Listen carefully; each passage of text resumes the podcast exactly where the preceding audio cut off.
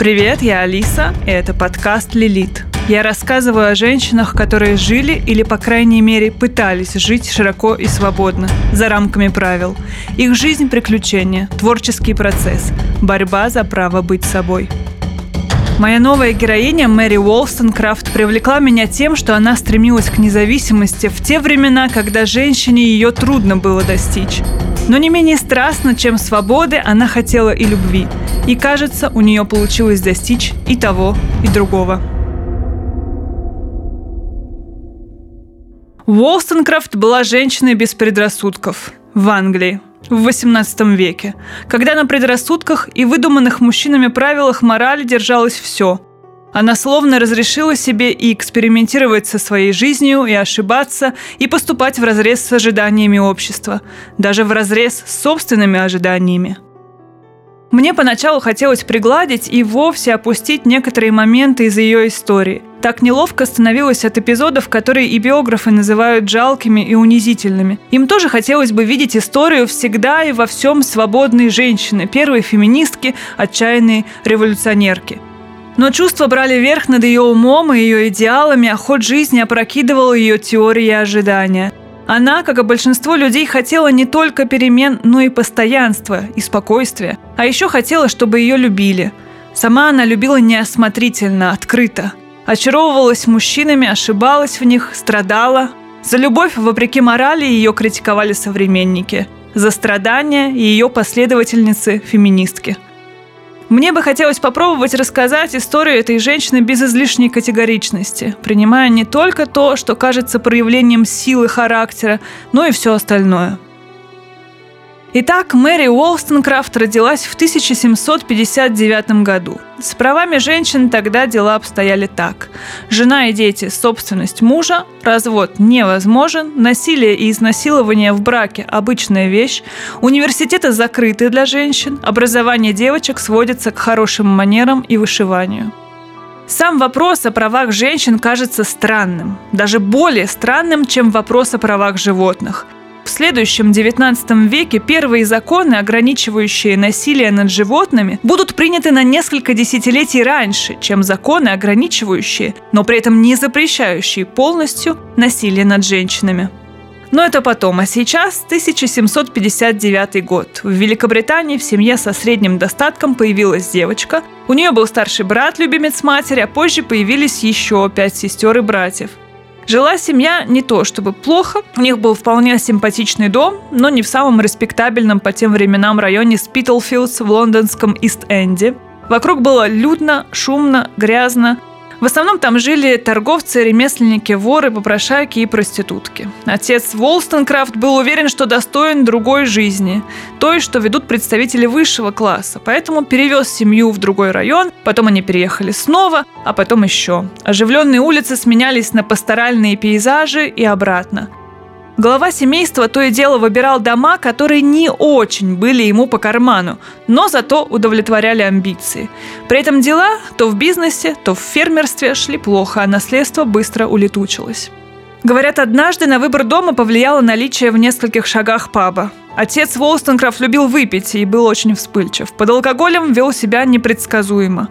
Мог обнять жену и поцеловать детей, а в следующую секунду разозлиться на какую-то мелочь и опрокинуть стол – Мэри вспоминала, что однажды безо всякой причины он повесил их собаку. Еще он бил жену. Иногда ночью крики доносились до комнаты Мэри, которая сидела в темноте и злилась из-за бессилия матери и своего собственного. Позже, уже в подростковом возрасте, она садилась у двери в спальню родителей, чтобы, когда отец вернется из паба, преградить ему путь. Он, конечно, легко отталкивал ее, а мать потом обвиняла Мэри в том, что та своим поведением только еще больше раззадоривала отца. От него Мэри унаследовала упрямство и ненависть к ограничениям. От матери как будто бы ничего. Глядя на нее, Мэри решила, что ни за что не будет слабой и покорной. При этом она, конечно, жаждала материнской любви и не теряла надежды получить хотя бы немного нежности. Делилась с матерью сокровенным, но получала отвержение. Старалась быть полезной и много занималась младшими сестрами и братьями, никакой благодарности в ответ. Наоборот, мать старалась установить власть над дочерью. В наказаниях была непоследовательна и несправедлива. Школа для Мэри стала разочарованием. Тогда как мальчиков обучали математике, истории, латыни, девочек учили вышивать и хранить в секрете свой ум и знания. Отношения с другими девочками не ладились, пока не появилась Джейн Арден. Они стали подругами, и в их дружбе было все – споры, ревность, извинения, танцы, сплетни. А еще, благодаря ей, а точнее ее отцу, у Мэри появился доступ к знаниям – Дело в том, что отец Джейн Арден читал лекции о гравитации, электричестве и оптике. Он этим зарабатывал на жизнь. Ну и своих детей, а вместе с ними и Мэри, он учил обращаться с микроскопом и телескопом, давал им почитать книги. Тогда у Уолстонкрафт и появилась уверенность, что образование – ключ к успеху. Семья снова переехала, теперь в Хокстон. Там в то же время, в нескольких сотнях ярдов от их дома учился в колледже Уильям Годвин, с которым Мэри будет вести долгие философские разговоры, но только 20 лет спустя, а сейчас между ними пропасть. И этот разрыв демонстрирует разницу между положением мужчины и женщины в те времена. Мэри 15 лет, она дома занимается хозяйством и приглядывает за младшими. А он изучает политическую философию, мечтает бороться с несправедливостью. У него есть шанс сделать свой вклад, как-то повлиять на окружающий его мир. Мэри ощущала себя в клетке. Подруге той самой Джейн она писала «Моя философия, как и моя религия, учат меня относиться к несчастьям как к благословению». В общем-то, ее новое несчастье, нервный срыв и, правда, можно сказать, становится благословением – Узнав о ее тяжелом состоянии, соседка, миссис Клэр, пригласила ее на чай, а потом и пожить. У мужа миссис Клэр Мэри спросила, что ей почитать, и он посоветовал в числе прочих авторов Джона Локка, того самого Джона Локка, который писал, что все люди равны, а мужчина должен иметь не больше власти над женщиной, чем она имеет над ним. И это то, что было нужно Мэри. В этих идеях она нашла подтверждение своего права влиять на свою жизнь и свое будущее – Мэри начала развивать и собственные идеи. Она думала, как в случае с правительством, которое становится нелегитимным, если не защищает человеческие свободы, так и отец, приносящий вред своей жене и детям, теряет право быть главой семьи.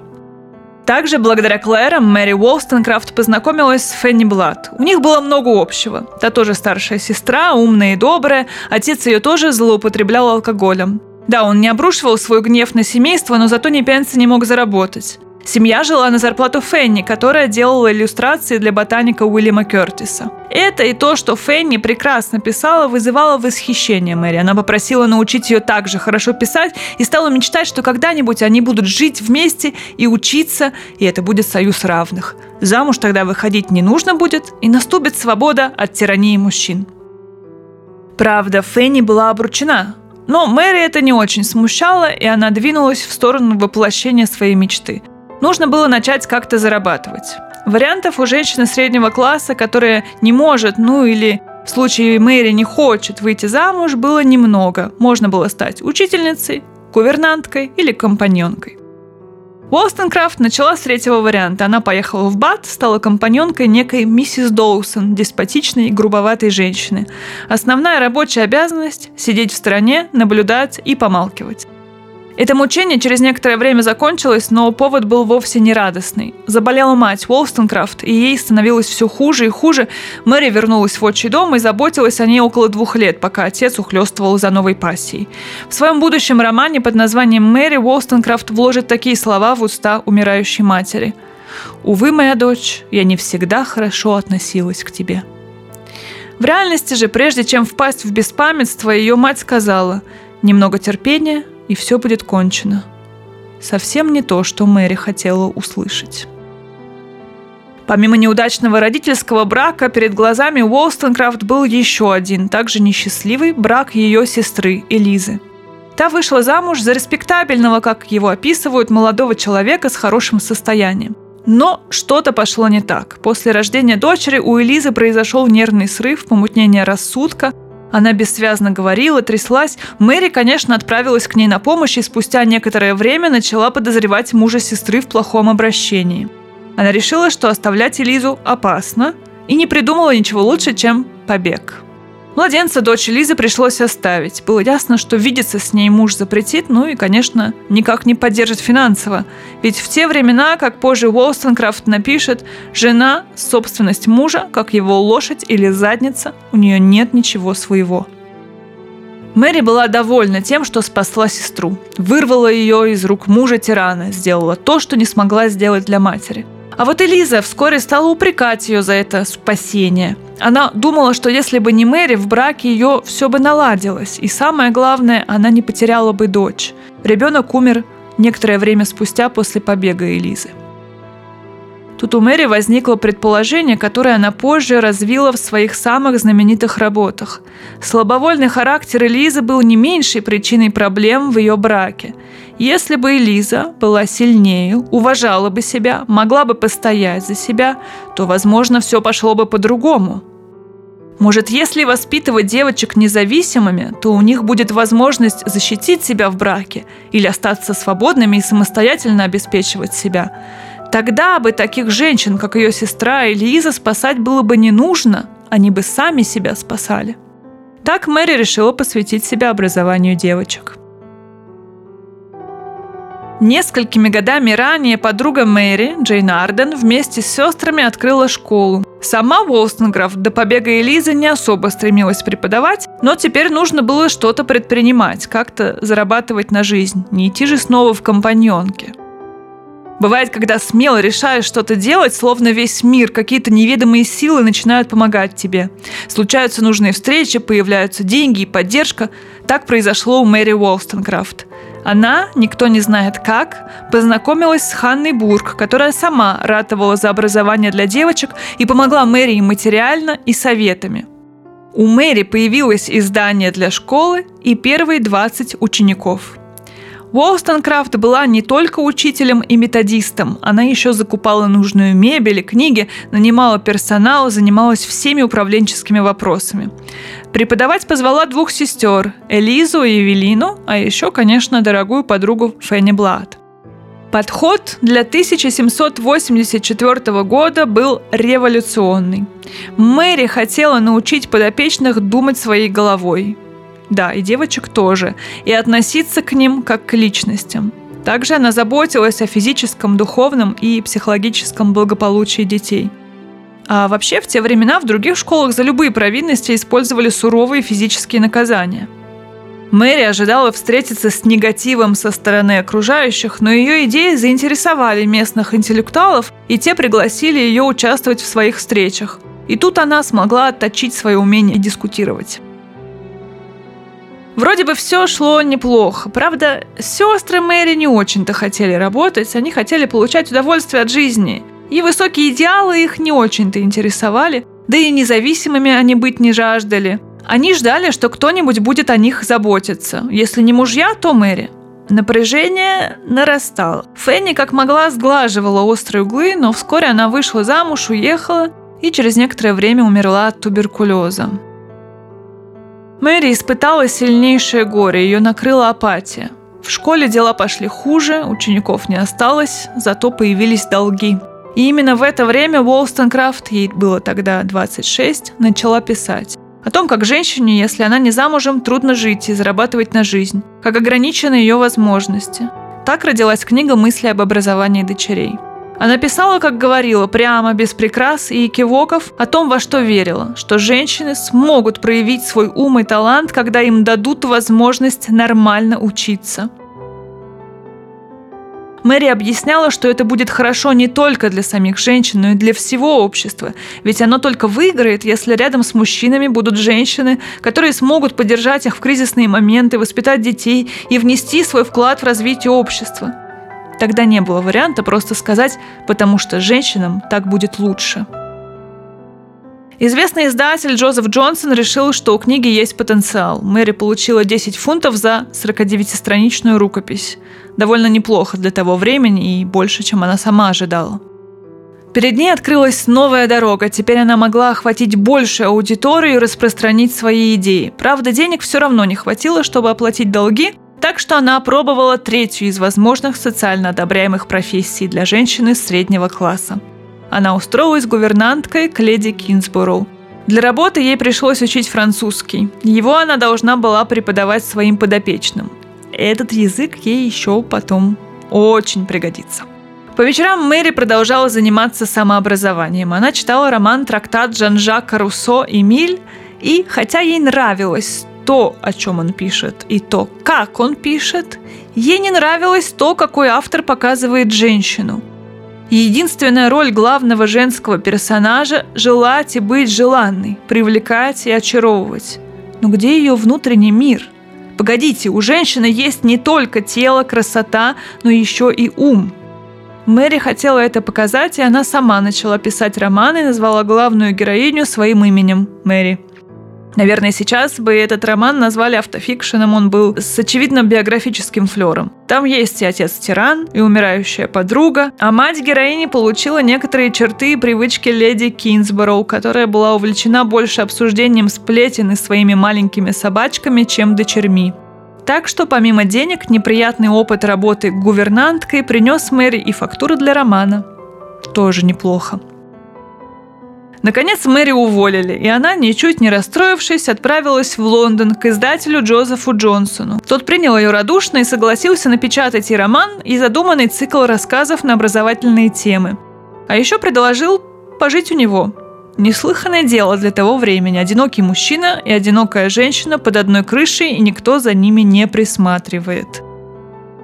Но между ними действительно была только дружба. Джонсон стал ей и отцом, и братом. Он поддержал Мэри в ее желании зарабатывать на жизнь писательским трудом. Она очень сомневалась, что получится, ведь ей нужно было не только обеспечивать себя, но и поддерживать сестер. Она с безысходностью думала о том, что придется снова податься в гувернантки – но Джонсон пообещал давать ей рабочие поручения, писать разного рода тексты, так, чтобы у нее был регулярный доход. Было еще кое-что, помимо необходимости думать о заработке, что мешало Мэри. Это были сомнения в собственных способностях. Ей нужно было поверить в себя. Но пока ее роман приняли не очень радушно. Сборник рассказов о воспитании получил больше положительных откликов, но это все же был не тот результат, которого хотела Мэри.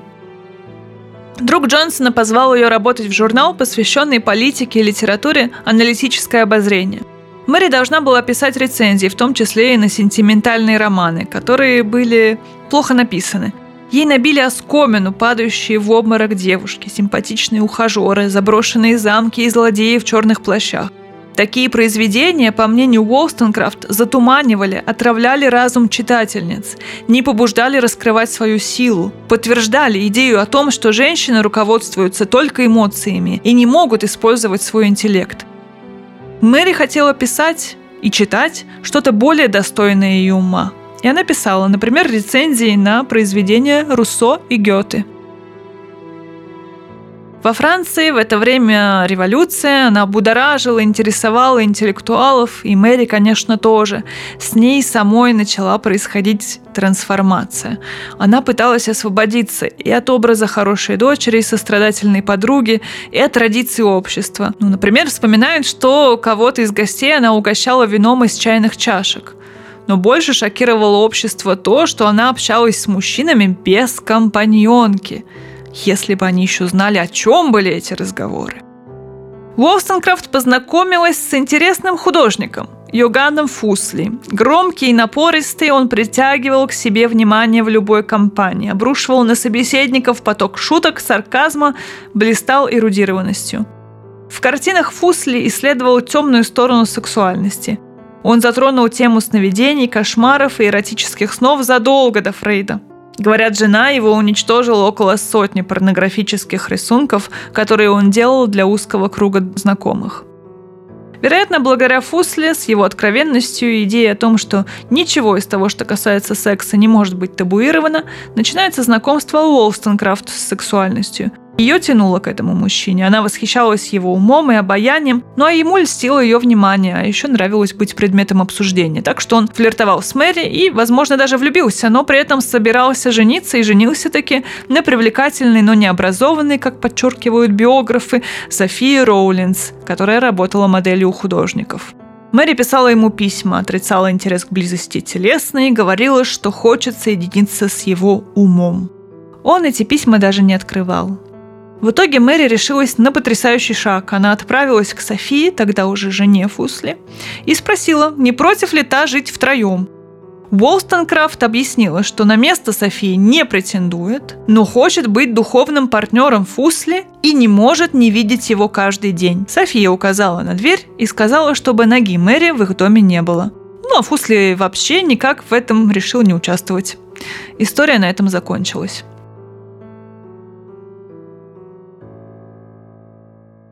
Примерно в это же время, в ответ на события во Франции, там уже взяли Бастилию, Эдмунд Бёрк, видный политический деятель и публицист, написал трактат, в котором он защищал монархию и аристократию, осуждал насилие, которым сопровождается французская революция, и предсказывал еще более ужасные события. В ответ Волстенкрафт написала трактат «Защита прав человека». Это ее первая открыто политическая работа, которую можно назвать также и феминисткой. Она раскритиковала аристократию, монархию, наследственные привилегии и утверждала, что лишь личные способности и заслуги могут возвышать одного человека над другим. Также она писала и о роли женщин в обществе. Она критиковала Бёрка за то, что тот в своем трактате связывал прекрасное со слабостью и женственностью, а возвышенное с силой и мужественностью.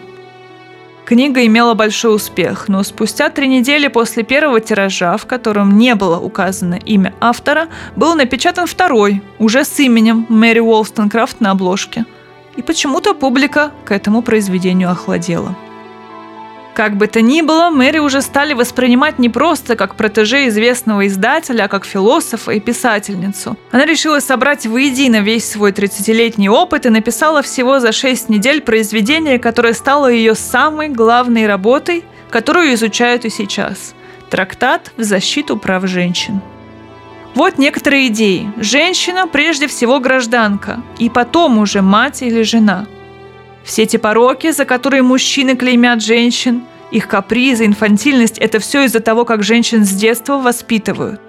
Женщин запирают в клетку тела, направляя ее внимание на заботу о собственной красоте и не давая ее уму развиваться.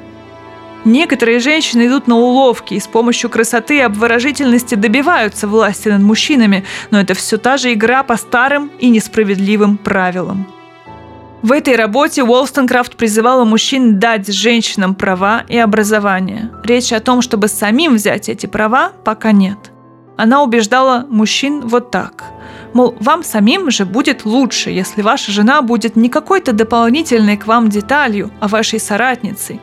Она будет лучше воспитывать ваших детей, и все мы двинемся в светлое будущее. Она писала «Усильте женский ум, и придет конец слепому послушанию». Но так как слепое послушание всегда нужно для власти, тираны и сластолюбцы правы, когда пытаются удержать женщин в темноте, так как первым нужны рабыни, а вторым – игрушки. Еще она предостерегала женщин от влюбленности. Она предлагала дать страсти утихнуть и превратиться в дружбу, и лишь после этого выходить замуж, иначе женщина рискует оказаться в подчиненном положении – Брак должен держаться на взаимном уважении двух партнеров. Я хочу убедить женщин стараться обрести силу как духа, так и тела, и убедить их, что мягкие фразы, восприимчивость сердца, деликатность чувств и утонченность вкуса почти синонимичны эпитетом слабости, писала она и добавляла. Я не могу понять, почему женщины всегда должны деградировать из-за любви или похоти. Это то, что вызывало позднее критику со стороны феминисток, в частности Коры Каплан. Уолстонкрафт считает женскую сексуальность чем-то негативным и не рассматривает ее как мощную творческую силу. Чуть позже сама Уолстонкрафт обнаружит, что ее сердце восприимчиво, и она не чужда любви и того, что она называет похотью, но это потом, а пока Трактат в защиту прав женщин пользуется успехом и в Великобритании, и за ее пределами – Наконец, Мэри получила то признание, которое ей было нужно, и это изменило ее самоощущение, и даже внешне она словно бы светилась.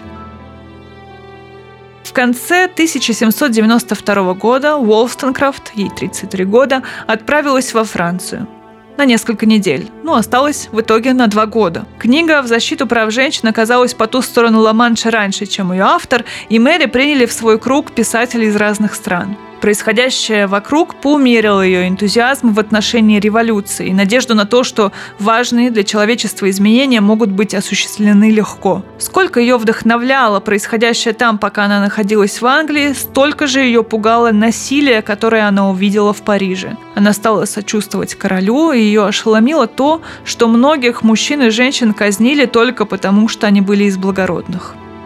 В Париже Мэри встретила американца Гилберта Имлия, о нем не очень-то много известно, особенно о его жизни до встречи с Уолстенкрафт. Он принимал участие в войне за независимость США, был замешан в каких-то спекуляциях и сбежал от выплаты долгов в Европу. Написал две книги, стал дипломатическим представителем США во Франции и благодаря новому кругу знакомых встретил и Мэри. Она привлекла его своей независимостью.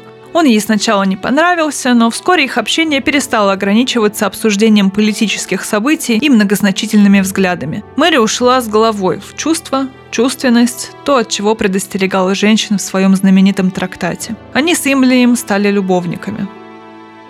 Брак не интересовал ни Имли, ни Уолстонкрафт, но во Франции период террора. Многих иностранцев арестовали, кого-то казнили. Британской подданной оставаться в Париже было не очень безопасно, поэтому Имли зарегистрировал Мэри в американском посольстве как свою жену. То есть она была уже в глазах французов женой американца. А к американцам они тогда относились получше, чем к британцам, мягко говоря. Спустя некоторое время Уолстонкрафт забеременела и стала замечать, что Имли не очень-то заинтересован в ней, да и вообще он оказался более поверхностным человеком, чем думала Мэри. А еще жадным до наживы, он постоянно разъезжал по каким-то своим коммерческим делам. У Мэри родилась дочь, и она назвала ее Фенни в память о своей любимой подруге. Ей нравилось наблюдать за растущим ребенком, и она хотела разделить эту радость с любимым.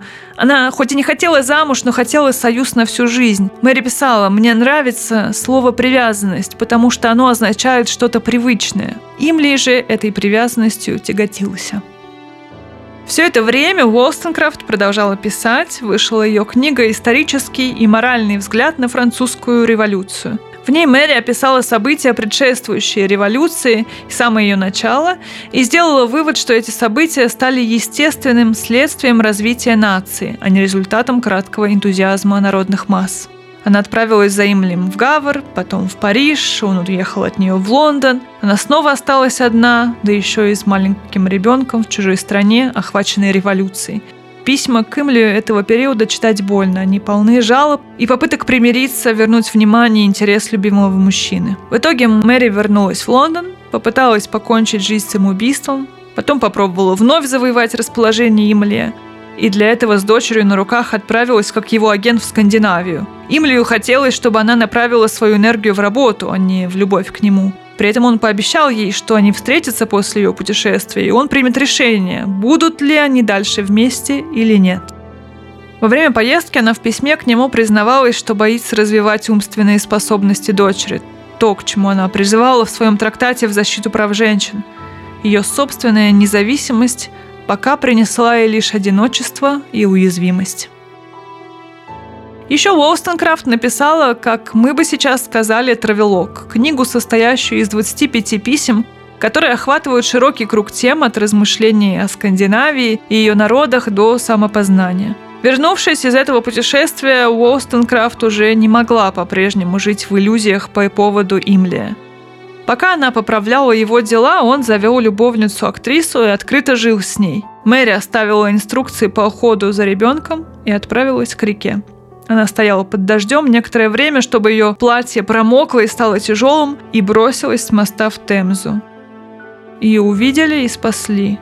И тут что-то в ней поменялось. Мэри решила, что, во-первых, она никогда больше не попытается покончить с жизнью – во-вторых, она забудет Имлия и начнет строить собственные планы на жизнь.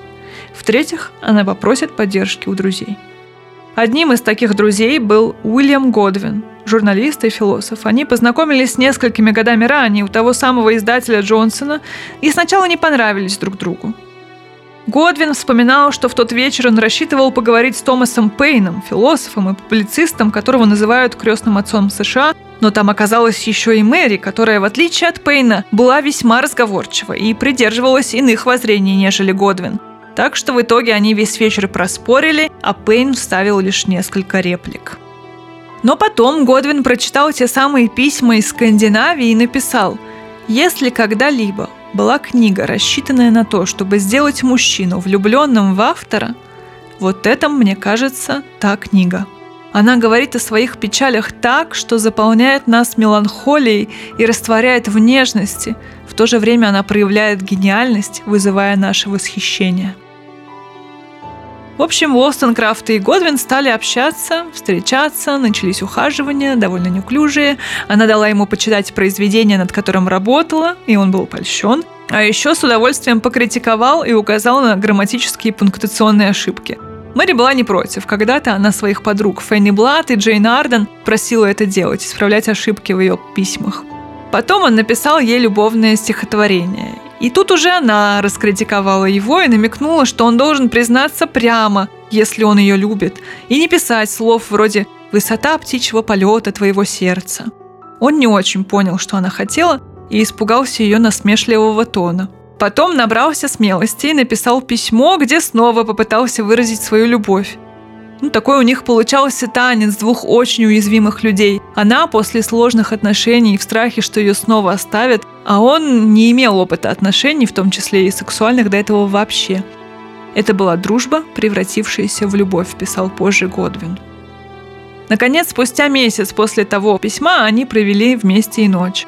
Но уязвимости и страхов стало только больше. На следующий день они обменялись письмами. Это очень интересно, как они пытаются объясниться и друг друга понять. Мэри, как вы помните, импульсивно, как ее отец, да еще и обжегшись на молоке, то есть с имлием, начала дуть на воду. Но в итоге все же она обрела ту взаимность, которую так искала. Полстонкрафт забеременела, они поженились, и разгорелся скандал. Во-первых, когда-то оба выступали против брака. Так Годвин писал, Брак, как мы понимаем, это монополия и худшая из монополий. Но он не хотел, чтобы его дочь росла незаконно рожденной и поступил в разрез с собственными взглядами.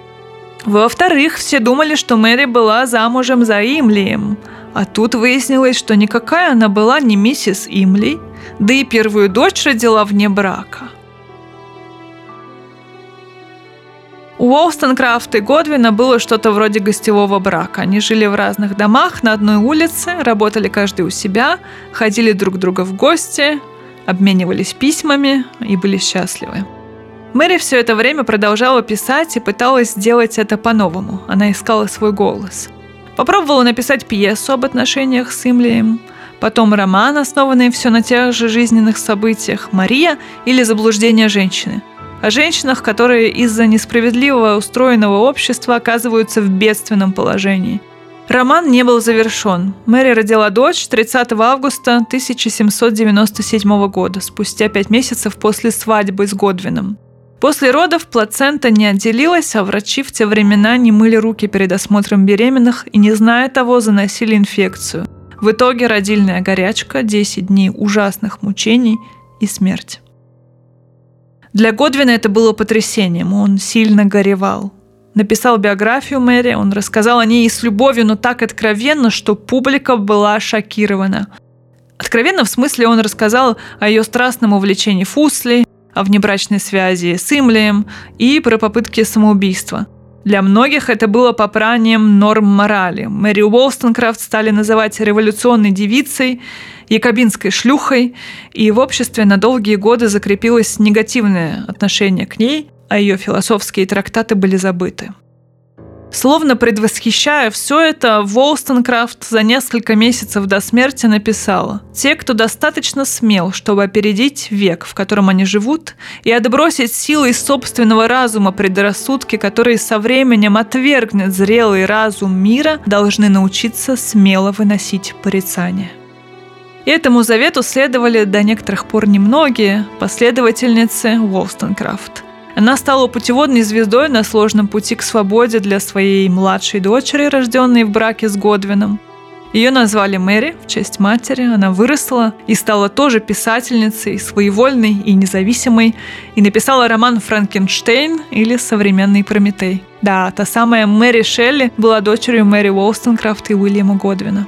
Также история Уолстонкрафт вдохновляла Вирджинию Вульф, которая написала о ней в эссе «Четыре фигуры». И я напоследок процитирую вам некоторые строчки оттуда в моем очень вольном переводе. Революция – это не что-то, что происходило во внешнем мире. Революция была внутри нее. Она увидела, как самые заветные из ее убеждений притворяются в жизнь, и ее глаза наполнились слезами. Она завоевала славу, независимость и право жить своей жизнью, и ей хотелось чего-то другого. «Я не хочу, чтобы меня любили как богиню», – писала она Имлию, – «но я хочу быть вам необходимой». Конфликт всех этих противоречий проявляется в ее лице, одновременно таком решительном и таком мечтательном, таком чувственном и таком умном, и вдобавок прекрасном, с большими локонами волос и большими яркими глазами, которые поэт Роберт Саути считал самыми выразительными из всех, которые он когда-либо видел – Жизнь такой женщины должна была быть бурной. Каждый день она выдвигала теории, согласно которым следует жить, и каждый день она натыкалась на скалу чужих предрассудков. Каждый день в ней рождалось что-то такое, что отбрасывало ее теории и заставляло лепить их заново.